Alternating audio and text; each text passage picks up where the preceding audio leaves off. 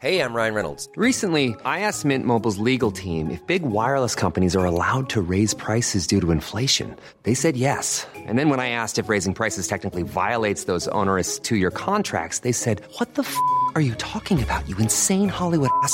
F- So to recap, we're cutting the price of Mint Unlimited from $30 a month to just $15 a month. Give it a try at mintmobile.com slash switch. $45 upfront for three months plus taxes and fees. Promo rate for new customers for limited time. Unlimited more than 40 gigabytes per month. Slows. Full terms at mintmobile.com. I'm Sandra, and I'm just the professional your small business was looking for. But you didn't hire me because you didn't use LinkedIn jobs. LinkedIn has professionals you can't find anywhere else, including those who aren't actively looking for a new job but might be open to the perfect role, like me. In a given month, over 70% of LinkedIn users don't visit other leading job sites. So if you're not looking on LinkedIn, you'll miss out on great candidates like Sandra. Start hiring professionals like a professional. Post your free job on linkedin.com/people slash people today. Hello, handmade listeners. I'm Barry McStay, I'm Ben van der Velde. and we'd love you to listen to Worst Foot Forward, our podcast all about failure. Each week we are joined by a guest to discuss the world's worst something, from detective to invasion, train to horror movie. We dive into humankind's darkest depths in search of the absolute pits. We've even had your very own Dr. Anna Ploszajski on the show twice. In The World's Worst Material, she shared her innate hatred of graphene, and during our live show, she let loose on sea salt and is now persona non grata in the town of Maldon. On Worst Foot Forward, we've learned that conspiracy theorists think rocks aren't really hard, why one French physicist invaded the Channel Island of Sark, and how exactly to make a wasp gun. while also uncovering the railway station of the dead, the doctor who put goat balls into human scrotums, and the West End musical funded by bird poo. Subscribe to Worst Foot Forward on iTunes, Spotify, or wherever you get your podcasts from. Check out our website, worstfootforwardpodcast.com, and join us for some fun filled zero worship.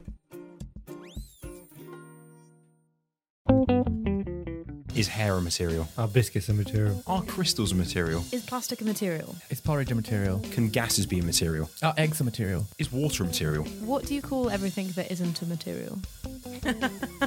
Sorry, I didn't mean to laugh at your question. And yet you continue to do so. Hello, and welcome back to Handmade, the making podcast with real talk about materials. I'm your host, Anna Ploszajski, and this episode I talk to paper engineer Rob Ives. I know that last episode I promised you stone, but I'm slipping this one on paper into the feed just before we get there. This conversation was recorded during the UK coronavirus lockdown, and I spoke to Rob over the internet from our respective homes. I started by asking Rob how he came to become a paper engineer and also what's a paper engineer. this is how I started off. I used to be, I was a teacher till 2020. No, till 20, till 2000. Um, and since then, I've been, I was, I started off just doing paper engineering and I made paper models uh, to sell online. Um, but then gradually I've got more and more things as well. So I do like 3D printing and I do laser cutting and I do things made out of paper clips and wire and things like that. And basically, I, I design stuff, I put them on my website, and I hope that people come along and buy the ideas, buy the designs, and then take take them home and, and make their own things. Mm. How did you get into designing with paper? I think because it's such an easy, easily accessible material. Mm. So um, it's something I could do without having a, a massive workshop and loads of tools. I could make, I can still make, I can make gears, I could make levers, I could make uh, all sorts of interesting mechanisms. But and all I needed was uh, a ruler, a pair of scissors, and, and a sharp knife. Mm. And you can st- you can do those things without the having to have a lathe and a laser cutter and a the expensive stuff. So it was like a, an accessible way for me to start making things. And I, I've done it for a long time. I've been I've been making paper models. I think I- for since oh, well, 1990, probably like something like that. I think was. I think 93 was the first thing that I actually produced as a as a this is a kit and you can make stuff out of it. Mm. Uh, and then I was sort of waiting for the internet to be invented at that point, you know. yeah. So was there a certain model that you saw of someone else's that kind of ignited your interest in modelling with paper? Yeah, I used to go. There was a shop in Harrogate that I used to go into from time to time, and they had paper kits by a guy called Peter Markey, whose stuff is still around. I think he's died, um, but his stuff is still around, and you still see it online. And, he had things. There was things like a um, a a cow that opened and closed its mouth, and they were very they were sort of cubic type things. So it was like a square cow with a square head, uh, and um, cocktail stick parts inside it, and, and bits of string and things. And you turn the handle on the side, and they did things. So there was a cow. thing. there was maybe a a barking dog, that sort of thing. And they were all these were just basically printed on. You know, it was like single color on single sheets of cardboard and then they'd be inside a bag and there'd be all the other bits that you needed so the paper clips and the bits of string and the cocktail sticks and things uh, and I, I made those when i was a student so that must have been that's like 30 years ago so so yeah i've been doing this for a while Mm. and those were sort of those were ideas that just sort of simmered around in my head and i sort of made made my own models and um without any particular purpose behind them. Uh, and then um, I was making some models at a. I used to be a teacher, used to be a, a math specialist in a primary school, and I was a member of the Association of Teachers of Mathematics. And I went to a conference, an ATM Association of Teachers of Mathematics conference, and was in their workshop bit. They had this workshop. They had like sessions where you could go and find out about different all sorts of different things. But the, the best part of it was the workshop where you could just go and they had just like piles of resources for you to play with. Uh, and you got to talk to people who were just like really interesting people and sit and make things, Mm. um, geometrical shapes and um, trees made out of straws and uh, all sorts of stuff. hmm Uh, and I made a, a mechanical movement that was a, a two axis joint that would bend in the x axis and the y axis for obscure reasons. Uh, and someone from there was a publisher there they, as part of the as part of the conference there was a publisher section as well and I was a one of the publishers there was Tarquin Publications uh, there was a guy from Tarquin saw this model that I'd made asked if he could take it away he took it away and and like a couple of months later someone from Tarquin contacted me and said can you write us a book Oh wow. and that's yeah, uh, and that, uh, and there were. It was really. Have you got any ideas for a book? Was the sort of starting Mm. point. Uh, um, I suggested a book of working, cut out and make working locks. Ah, Uh, interesting. and so I'm, I made this book called The Paper Locksmith, and it had in it a combination lock, um, a Yale type lock, a warded lock, and possibly something else, but I can't remember. Wow, and all of that but made out of paper. But it was all cut out made. Yeah, they're all working locks, and you can still because Tarquin went defunct eventually, and the copyright returned to me, so you can actually get those. That book you can get off the off my website as a downloadable. Oh, cool. So all of those models are available now.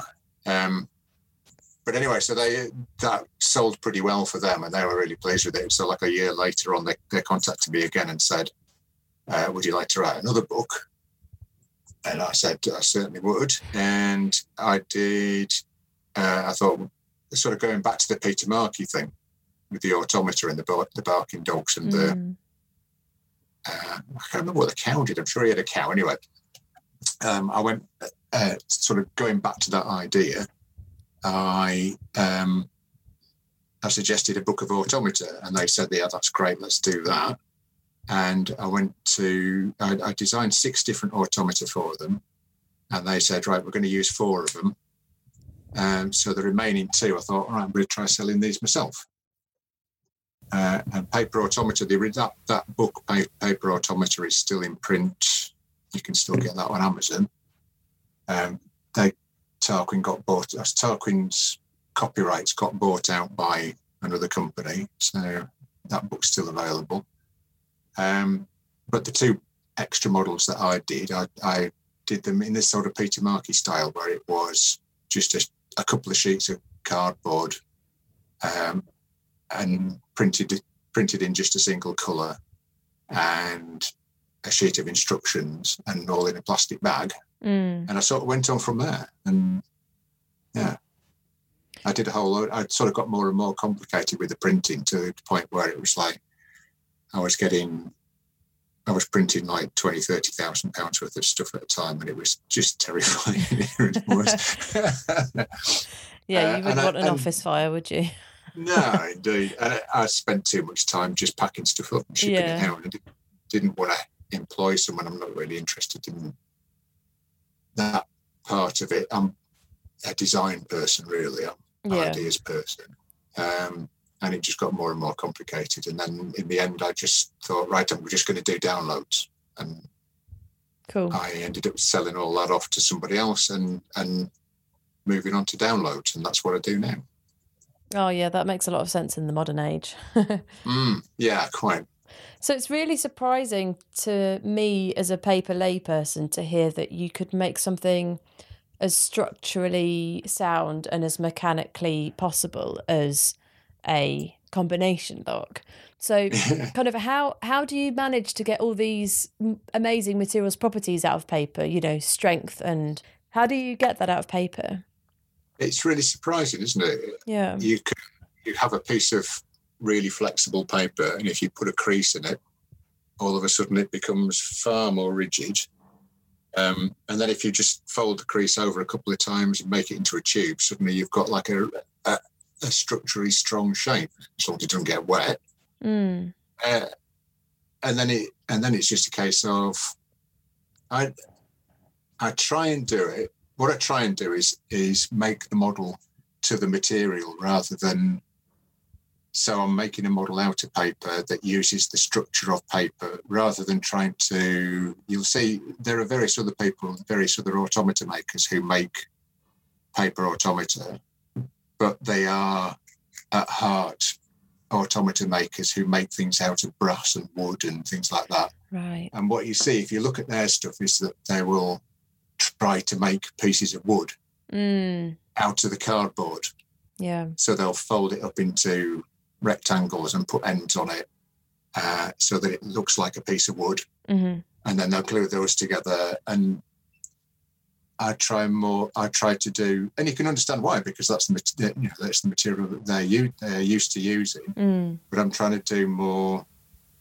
Um, right. Let's look at what paper does by itself and try and make things that use the use the qualities of paper rather than trying to imitate something else. Yeah, that makes sense.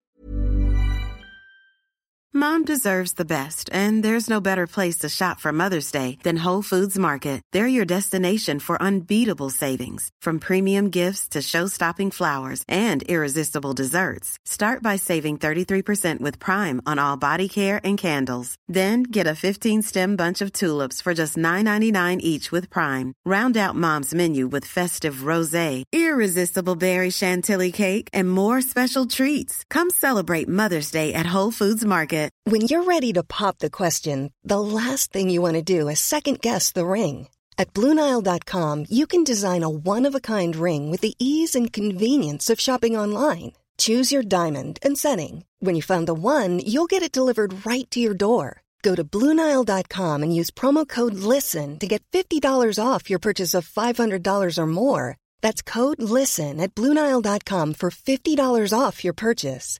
Bluenile.com code LISTEN. Hey there, it's Michele Norris. I'm host of a podcast called Your Mama's Kitchen. When I travel, I'm usually looking for a way to find a taste of home when I'm not at home. And one of the things I love to do when I am at home is entertain. And Airbnb allows me to do that. When I was in California recently, I rented a house that had a great kitchen. And when we were sitting around the table, we're all thinking, we're in someone else's house. Someone could be in all of our homes as well. If you have a home, but you're not always at home, you have an Airbnb. Your home might be worth more than you think. Find out how much at airbnb.com/slash host. So you mentioned creasing there as one of the tools that you can employ to Mm. modify the materials properties of paper. Are there any other techniques that you tend to use frequently in your designs? there's there's a whole sort of awareness of uh, using tension rather than compression. So so if I'm using cams and things like that, I try and make sure that I I, I try not to use like Peter Markey had all the bits of bits of um, cocktail stick and string and things like that. Mm. And I try not to use anything like that, but I do allow myself to use coins as weight because there is no weight in paper really, and it's really difficult to make something with any weight to it. Right. Um, but then if I'm making like a cam follower or something like that, so I have a, a, a cam on a camshaft that you can that you turn around with a handle, um, and then you need to use that camshaft to make something move up and down. And rather than pushing something, Mhm. I allow I try and make a design so that the, so that the, as the cam moves up and down, it's pulling on the paper, and then you don't need to worry about anything being structural. You're just using because paper's quite strong in in tension. Right. But if you know if it's a piece of flat paper and it's in compression, it just immediately bows up into a into a loop. Mm. It's interesting, isn't it? Because it's really easy to rip a piece of paper with a certain technique, and I guess that's Mm. that's intention as well. But you must have to be. I guess you have to be quite careful about sort of um, the angles and the Yeah. direction of the tension. Yeah, so you put the tension straight on. If you put the tension at an angle, you end up ripping the pieces. Mm. Yeah. Um, and yeah, just sort of wrapping things around so you can wrap. So I've um, just trying to explain it. Sort of wrap like a wrapping a strap round a tube, and then Mhm. when you pull the strap, the tube itself unwinds. Oh yeah. and if you do that, if you do that straight, it works really well. And you can have two. You can have like uh, two different straps. So you can have one going clockwise, one going anti-clockwise. And if you pull one, the tube rolls one one way, and if you pull the other, the tube rolls the other way. Oh. As long as you, as long as everything's straight. As soon as you pull it off to an angle, Mm. then everything, then the paper rips, or or it comes untangled, or it or the parts tangle up with each other. Yeah. So yeah, so there's a sort of you've got to be there's an awareness that you have to have about which direction because it's a it's a, a limited material in that sense, but it also the limitations make it interesting. Mm, it's no wonder you called yourself a paper engineer, given that you have to think so much about forces and direction and stuff. Uh, yeah, it's weird, isn't it? Yeah, it's surprising how much maths is involved as well. yeah, I bet. Just in just in sort of designing 3D shapes and things. Yeah. So, can you take me through the process then of from when you have your first inkling of an idea, how do you go about translating that from an idea into a finished paper design? Um, so my, I carry a notebook around with me because I have ideas at the strangest moments. Because a, a lot of my ideas are just sort of intersections of two different things. So um, uh, I can't think of an example of hand. So, so the other day, so I was out walking the other day and I found an, old, uh, an empty snail shell Uh huh. and I had this idea of making a model that uses the actual snail shell rather than trying to recreate. Because I've, I've a couple of times I've tried to make shells and things, and they're difficult. Spirals are difficult to make, and I just suddenly thought, well, I could just use the snail shell Mm. and then make model uses the snail shell. And it, and so I, I sketched some ideas down in my notebook, and then forgot about it for a bit, and then a few days. a few days, a few weeks later, I'm looking through my notebook, see what I've got in it. Um, so at the, so at that point, then it's like, okay, so I, I need to firm it up into more of an idea. What am I going to do? What materials am I going to use? What's it going to look like? And that one was more of a, a sort of paperclip, and I think it's paperclip paper. So the body of the snail is made out of paper. This is actually on my website. The finished product is on my website now. Um, so the body's made out of paper. So there's a, a, a, a degree of like that's my my base paper engineering skills, making the shape of a snail's body. Mm-hmm. Um, and then I'll sort of sketch out what I'm going to do. And then I do a lot of the design part of it in um, just sort of iterative. I'll just make stuff and see if it works, Right. and cut it up if it doesn't work, and if it's not quite the right size, I'll just cut bits off it. Uh huh. Um, and it's a lot of cutting apart and gluing back together again to try and make something look right. And eventually you get to a point where you think, right, that's about right. And then at that point, I then cut everything up and lay it out flat, put it in the scanner on the computer, on the printer, Right. and then transfer it to the computer. And at that point, it becomes a lot more um, structured and right, this is the end product. But up till that point, it's very fluid and there's a lot of changes. And yeah, the the late stage design models look kind of rough because they're just lots of bits of paper all stuck on top of each other and Mm. Bits cut off and different color pieces stuck to the back and yeah. And then I guess you have to reverse engineer your own design in order to then make it two dimensional again for Yeah. other people to be So able to recreate it. Yeah, so this is when it's sort of so you cut it. I, I cut it. I'll maybe if it's a three, especially if it's complicated three D shape. So I'll draw a line to it where I think that's going to be a crease line. This is where there's going to be a seam. I'll draw that on, and then I'll I'll cut it all out with me really fine scissors, and lay all the pieces out on the scanner, and then scan it in, and then and then print, and then do, like trace round the the scan and then print those parts out and hope that it all fastens back together again. Because there's a sort of terrifying moment where you've made something that you're really pleased with, Yeah. and you've, you've got you've got to cut it into little tiny pieces. Oh no. that does sound a bit precarious. Yeah.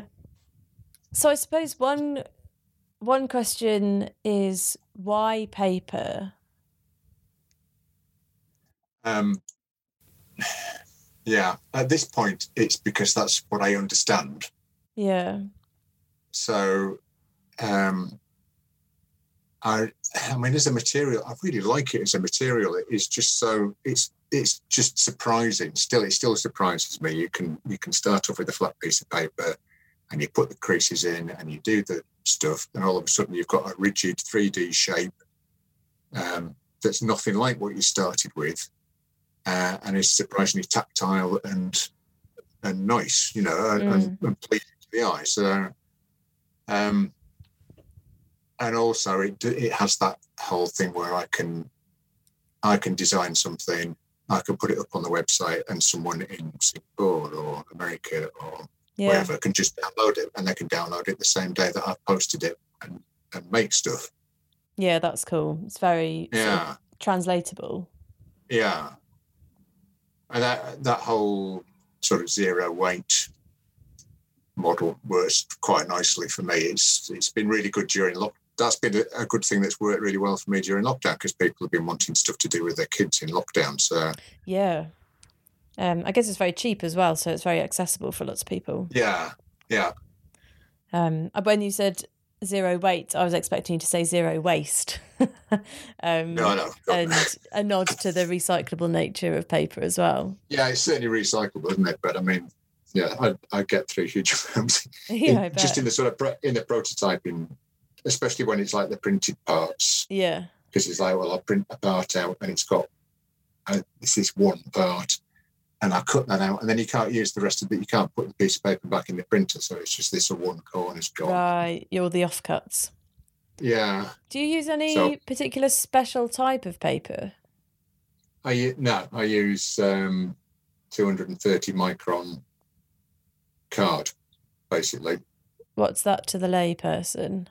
Uh, Like um, uh cereal box gram or thinner than that? thinner, thinner than that. Okay. Yeah, it's like photocopy card. So if Mhm. you're in an office, it's the sort of thing that you could put in your photocopier at an office.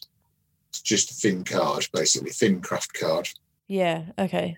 Um, and I get, I use coloured card for prototyping generally because Mm. it's it makes things look more attractive if they're colourful. Uh, and then the final products are generally printed in colour on white card. So the stuff that I send out to people that I upload for people to, to make, Yeah. as they are colour files and they print them out on their printer. And sometimes it's like print it out, flip the card over, print out the back. Oh, interesting. So you've got colour. Yeah, you've got colour on both sides of it, which is also it's possible, but that kind of causes people difficulties with alignment front and back. And Yeah, I'd probably flip it- it the wrong way and print it upside Yeah, down on the yeah. inside or something. yeah, I just I still do that. um, but also, there's difficulties with most of the people that I, most of my customers are from the states, Oh, so they use um, letter size card. Uh, Ah. but the people in Europe use A4 size card, and then the sort of con- conversion between the two, and being able to flip stuff back, flip it over and print on the back, Mm. whilst using different sides of card, has been problematic in the past. It seems I don't, I've not heard it from anyone recently. I mean, I've I've sort of done some models on letter size and some models on A4 size recently, Yeah. and I haven't had anyone getting back to me saying, "No, I can't get it to print back. I can't get the back to print out lined up. So either people are just buying them and not doing them, or, or Hopefully they've not. worked it out. Yeah, yeah, yeah. Hopefully not. Oh, I get, I get nice pictures of stuff that people have made. So Oh, that's cool. That must be nice. that's kind of gratifying. Yeah, Yeah. it is. Yeah. Um, so, are there any? We've spoken about a few limitations of paper. You mentioned it's, that it's very lightweight, so that can be tricky if you're wanting to incorporate weight into a design. Are there any other major limitations of paper? I think just sort of precision.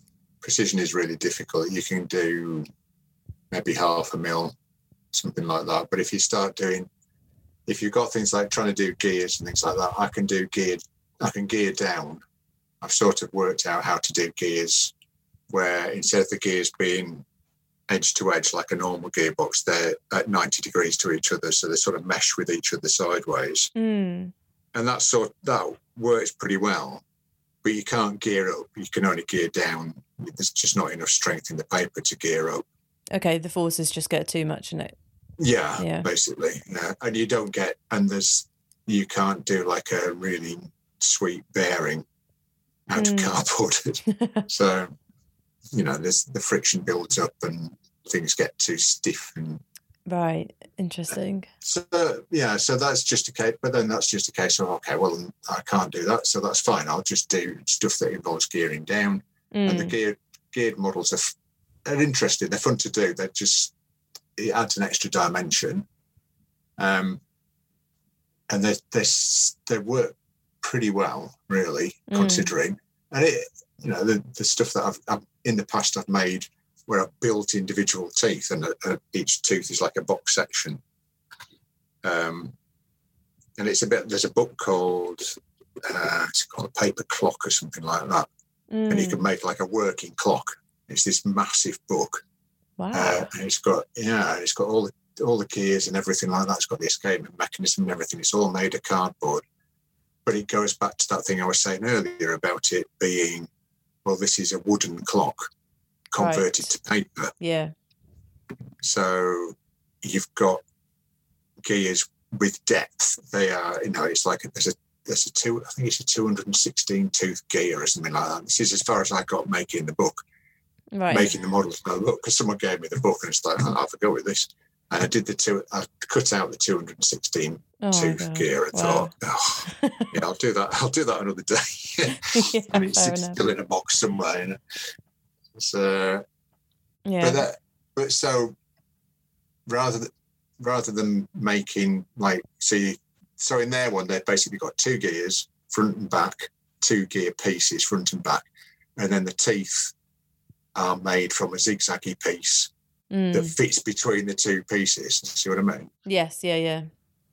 So, and I tried, I did that a few times in the past, but uh, I have this Have this thing about trying to do, trying to use the material Yeah. as the material is, rather than trying to recreate a different material out of it. Mm. So I tried doing just a single flat gear, just a single sheet, uh, and I laminate a couple of pieces together, and then I cut the gear teeth out. So I've just got a flat gear that's made Mhm. out of fairly thick card because it's laminated, um, and then I just mesh that with another gear at ninety degrees to it. Oh, cool. So you And don't need what I've- any depth to it.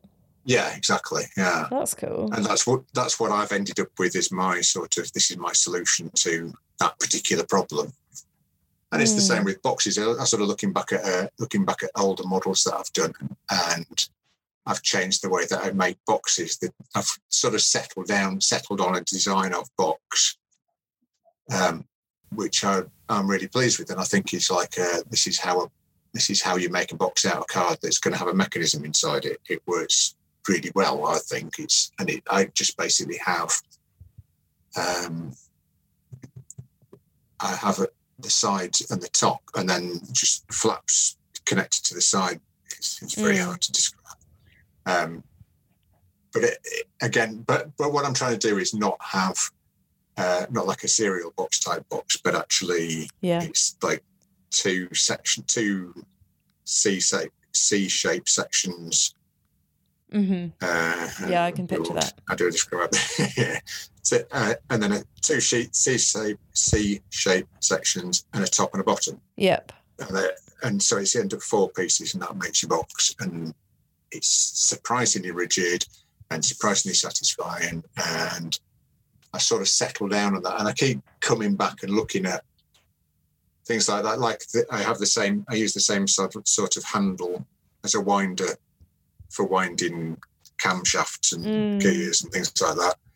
And I keep coming back and looking at it, thinking, hmm, I wonder if I could do that a different way. And it, it's, I think it's sort of settled to the point now where I just copy and paste from the previous model. It's like, well, I'll use that handle. Yeah. And one, and one day I'll have an, I'll come back and have another look at it and see if I can make it more, um, see if I can improve on it. But uh, I, I can't think of anything at the moment. I can't. I think I've sort of hit the optimum handle design for for a, Nice. for a cardboard handle. You know? nice. Are there any other sort of forces that you've used in designs? I'm thinking maybe like heat, or I guess you mentioned that um, you want to avoid the paper from getting wet because that makes it. Um, yeah, I've tried doing soggy. like like sand in a hopper, salt in a hopper. Oh, cool. So um, the design that I did ages ago, I need to dig it out actually because I, I never published it. But it was basically a hopper at the top um, with a, a funnel and feeding out to a, a small hole at the bottom, and then like a, a turbine type thing underneath it. Nice. Yeah, I need to go back to that actually. That's cool. Um, yeah, it, so you just fill it up with salt or sand or whatever, and it runs through and turns the wheel, and it worked really nicely. And but it didn't get it. I didn't connect it to anything, so I need to go back and do that and make it do something. Yeah, nice. Have you ever made a Rube Goldberg machine out of paper? I've not. No, That sounds like the the I- ultimate kind of it end point? Yeah, yeah. to your experiments. yeah. Maybe- I've seen some some people on YouTube who do the most amazing things, aren't they? Yeah, for sure. Maybe that'll be if we ever go into a second lockdown or something. That can be your Yeah. lockdown project. um, is there anything that's really surprised you about paper? Um, no, only only that I still find it interesting, and it's been like twenty five years, thirty years, something like that. So Yeah. and I still find new and improved ways of doing things that I'd already thought I'd cracked as a problem. Yeah. I find better ways of doing stuff. So it's just sort of the general versatility of it, and just the fact that you can still find, after all this time, still find new and surprising ways of using it that Mm, surprise me. So hopefully surprise other people. Yeah, that's cool.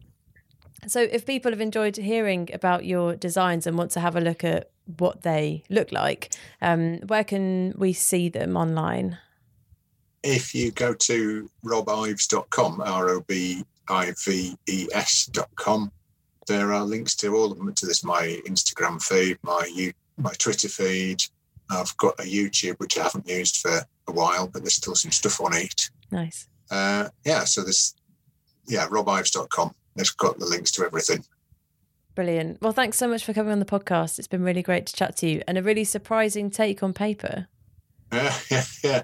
It's a it is a really fun material, and I strongly recommend it to people. It's something that you can do anywhere. You know, pair of scissors, and you can make you can make things. It's quite it's surprising and fun. Thanks, Rob. Thank you. Really nice to talk to you. So that was the marvellous Rob Ives. Thanks so much to him for coming on the show, and don't forget to check out his website and social media. That's all for this week. As always, I'd be really grateful if you could rate and review the podcast everywhere where you can rate and review it. I would like to say a huge thank you to everyone who's supported the podcast financially by giving a one time donation. Thanks to the wonderfully generous Coralie, Andres, and Mark Hipwell. You guys are the best. Um, if you're enjoying the podcast and you have the means to give a one time donation to help keep it running, you can donate at supporter.acast.com forward slash handmade. Don't forget to say hi online. We're on Twitter at Real Talk, that's R I A L Talk, and on Instagram at Handmade Pod. Thanks as always to Dave Shepherd for our awesome cover art and to Alex Lathbridge for the music mix. I'm going to be taking a little break for the next couple of weeks, but I will be back before you know it with some more smashing interviews with top material heads. Next time is the long promised stonemason Andrew Ziminski. So until then, take care, thanks for listening, and I'll see you next time on Handmade.